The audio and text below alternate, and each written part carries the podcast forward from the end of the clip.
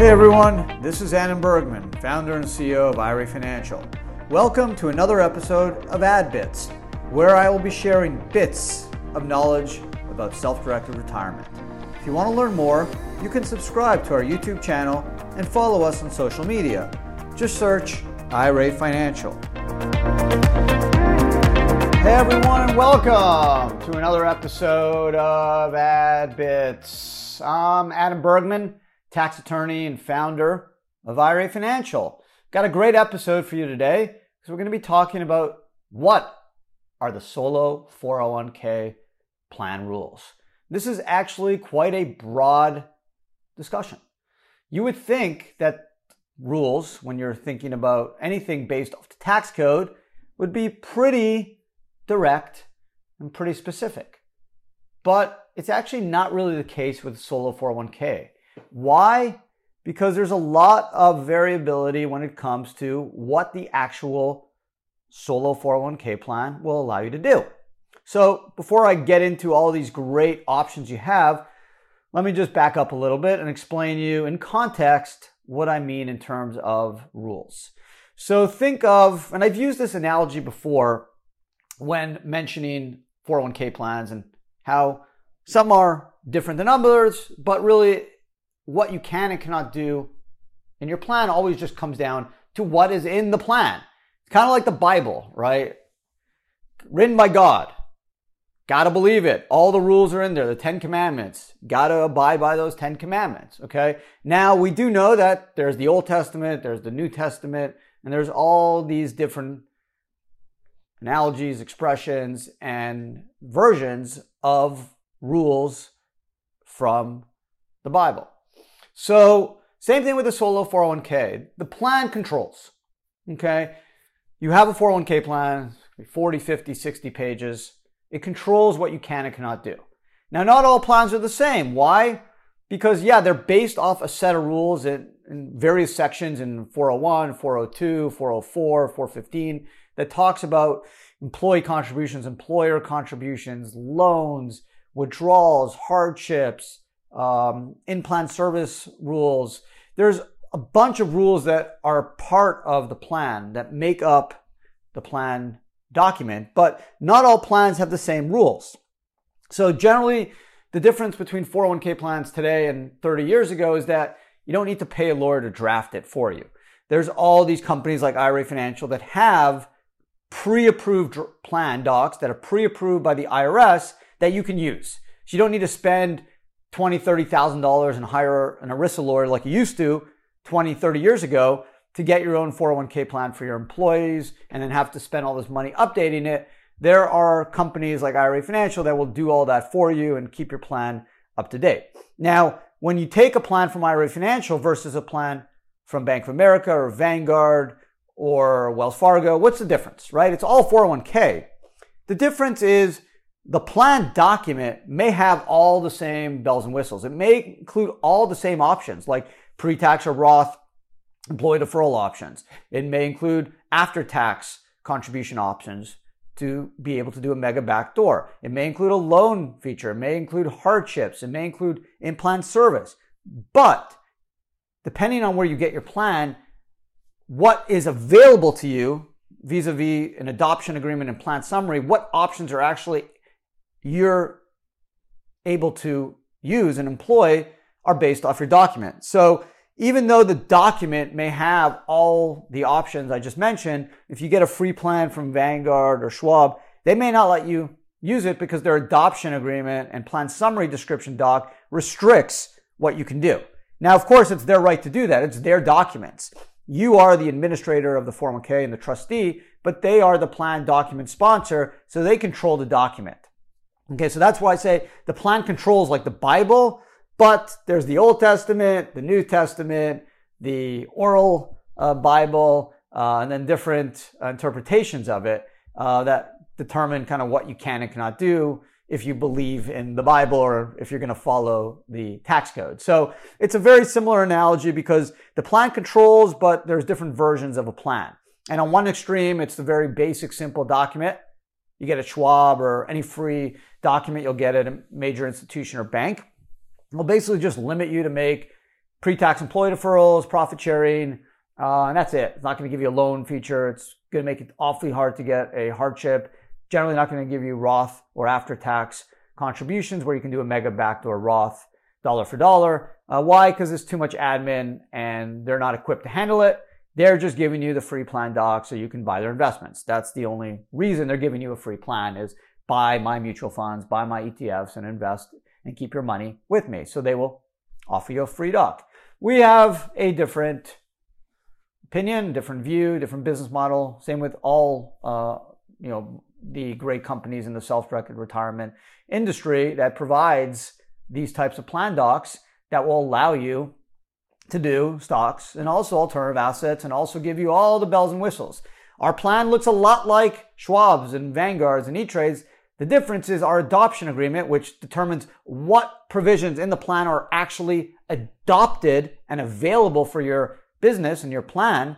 That is the key difference between the basic free doc that has all the bells and whistles, but none of it is actually included, right? It's like going to buy a, uh, I don't know, a BMW, right? And you go to the dealer and the dealer says, okay, here's the base model. But if you really want like an engine, air conditioning, windows, souped up leather seats, a sunroof, well, it's now this price and now you got to get this model. That's kind of the difference between getting a free plan at Vanguard or Schwab, where you'll, you'll get like a base car with barely any air conditioning, leather seats, um, maybe even roll down windows, or going to a company like IRA Financial and all the other great self-directed uh, plan providers or other TPA plan providers where you are going to get actually the available options under the law, like pre-tax and Roth employee deferral contributions, the ability to do after-tax contributions, which will allow you to do a mega backdoor Roth of 58 or 64,500 if you're over 50, the ability to borrow up to $50,000, the ability to take advantage of hardship and in-plan service withdrawal options, uh, all those great important things that make up the, the huge advantage of having a solo 401k is not available generally in most contexts if you get a free plan. So the rules vary. The rules are coming from the tax code, but depending on what plan you have, that will determine what options and what rules will apply to your solo 401k. So before you get a free plan, ask what's in it. Okay. Generally, you get what you pay for. If you're just looking to max out and want to take advantage of pre-tax and want to buy stocks and don't care about a loan, then go ahead and get the free plan. It's a good deal, right? If you're like, hey, I'm just going to put in 5, 10 or 15 grand. I don't care about the Roth. I don't care about the loan. I'm not so worried about hardship or after tax or in plan service. I don't really care about that much admin support. I'm just going to put away money and buy ETFs or mutual funds. Then yeah, getting a free plan is a good deal. And I would suggest doing it. Okay. But if you want a little bit more sophistication, more options, more support, you want to do some Roth, maybe get a loan feature, also maybe do alternative assets, maybe cryptos, maybe real estate, maybe hedge funds, private equity, or want to have just a little bit more control and not stuck in one institution's um, investment ecosystem, then you know, getting a plan that gives you more options is is a smart bet. It's not a lot of money. The admin's like super cheap. Um, in fact, if you have less than two hundred fifty thousand dollars in your plan, you don't have to file anything. Uh, no IRS filings, uh, nothing. Super simple. If you have over 250k, you have to file a simple 5500 EZ form, which we actually do for you. Um, not a big deal, um, but that's really the only admin um, you're going to need to deal with. So it's a great plan. Uh, it's the best retirement plan for the self-employed. And once you figure out what plan you want, what what options you want, um, what makes sense for you and, and your investment and retirement goals, then you get to take advantage of the amazing opportunities like making contributions up to 58 or 64,500 if you're over 50. And that's broken down into two components employee deferrals, and profit sharing. Employee deferrals dollar for dollar, 19,500 if you're over 50, 26,000 if you're over 50. The profit sharing, 20% of your comp if you're a sole proprietor, single member LLC, 25% if you're W2. So for example, you make $40,000, you're under 50, self-employed, you can do 19.5 plus 20% of 40, giving you about 27.5 out of 40. So you can almost deduct everything you've earned, pay very little tax. Now you can also do that in Roth, the employee deferrals. That 19.5 or 26 can be in Roth as well, which is really cool. So it is a really, really nice option. Okay, the profit sharing can be in pre-tax, but then you can convert it to Roth.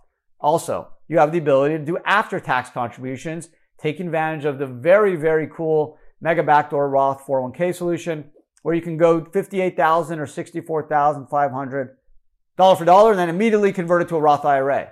Okay, bam, move it out of the plan without a trigger event into a Roth IRA, or keep it as a Roth 401k. Okay, so it is super, super, super good. Uh, you can also do a loan feature. Um, the loan feature allows you to borrow 50,000 or 50% of your account value, whatever's less. And it can be used for any purpose. Five year loan, uh, lowest interest rate you can use now as of May 2021 is prime as per the Wall Street Journal, 3.25%. So, uh, really um, good opportunity to take care of bills, expenses, or just use for any purpose. There's no limitations on what you can use it for. You just got to pay back within um, five years. If you use it for a loan for a home, it's over 15 years. Um, so a really cool opportunity. And again, you can do multiple loans, don't have to do it, but it's an option if you want. Um, so that's also cool. Um, you can do traditional and alternative asset investments, right? You can do the stocks, mutual funds. And you also can do anything you want other than collectibles like antiques, art, baseball cards, or self-dealing transactions, right? Anything that doesn't directly or indirectly benefit yourself personally or a disqualified person, which is essentially a lineal descendant, parent, child, spouse, daughter-in-law, son-in-law, or any entities you control. So other than that, you can do it. Private equity, hedge funds, venture capital, hard money loans, private business investments, um, cryptos, gold, real estate, residential, commercial, domestic, foreign, tons of stuff you can do. Just can't be involved personally or any lineal descendants on the other side of your 401k. But you can gain diversification, gain the ability to invest in assets you know and trust, and also um, you know hedge against inflation through investing in hard assets. So there you go. That's essentially it. Um, when it comes to rules, uh, you would think the rules, every plan would be the same. Every plan would have all the same rules, and they basically do. The difference is the adoption agreement, which is the actual document that tells you what you can and cannot do. So it's, it's kind of like the Bible is 500 pages, and um, this summary slash adoption agreement tells you what provisions apply to you, right? There's a lot of stuff in the Bible that's not applicable, right? Especially in the Old Testament, it talks about like building. There's lots of provisions in there and, and lots of um, text about building the temple, right? Or doing animal sacrifices. Well, we know that doesn't really apply to us. We don't do animal sacrifices. There's no temple in Jerusalem. So that stuff is there, but it's not really, you know, applicable to us. So think of the adoption agreement that kind of pulls all the applicable provisions like what you, you should do, you know, don't uh, commit adultery, don't murder, all those important rules that's in the Bible that we follow and makes up what our uh, society looks like. The adoption agreement kind of summarizes all that as well as the plan summary and tells you what applies to you. So the difference is if you get a free doc through a traditional institution, your Bible is going to be pretty small. You know, you're not going to get a lot of info out of it, and you're going to be limited on, like what applies to you. If you get a more open architecture plan doc, which IRA Financial and other companies in the industry do, you're going to get every potential provision in the Bible uh, that's applicable will, will, be there. And in the case of a 401k, they're not negative rules; they're more uh, positives in terms of what you can do, not what you can't do. So um, that's really the difference uh, in terms of the documents. The plan governs, the plan controls, but the adoption agreement basically is the key document and the plan summary description doc that tells you what provisions in that plan doc that you're never going to read because it's 50 pages and it's very complex because it's based off um, tax and ERISA lingo. Um, it tells you what, what actually applies to you. So even though your plan may have the ability to do Roth or there's loan feature provisions in the basic plan. If your adoption agreement and plan summary don't include it in your in your doc or in your actual plan, then it's basically not there, even though it's in the basic plan. The adoption agreement cuts it out. So I uh, just wanted to give people context as a lot of people don't realize there's differences in plans. I can't tell you how many people I talked to that come to me like, Adam, I got I went to Fidelity, I got a plan, I want to do Roth contributions, I want to do a loan. They're treating as a distribution, they won't let me do it. I don't understand. I checked out you know the IRS website. I know I can do a loan. I don't understand what the deal is, and then kind of explain them this podcast in two minutes and say, well, not all plans are the same. You got a cheap one. You got a freebie. If you want a plan that actually includes all the bells and whistles, all the options, not just your base BMW, but actually with a steering wheel, air conditioning, leather seats, sunroof, then you need to move to this plan because the base is just going to take you from A to B. But if you need to do more like Roth or loan, uh, after tax, uh, alternative assets, different type of stuff, you're going to need to move to this more advanced model. So um, maybe the um, BMW analogy is a little better than the Bible. Uh, I don't want to get into religion, but everyone understands, you know, cars, I guess, better than God. So um, just think of it that way. If you're just good with the base car going to A to B and just want your basic features, then the free plans are going to work for you. Those those rules will be enough. If you need more um, customization, uh, more open architecture, then look for a uh, more open architecture plan that will give you all the options available by law and let you really take advantage of the most robust and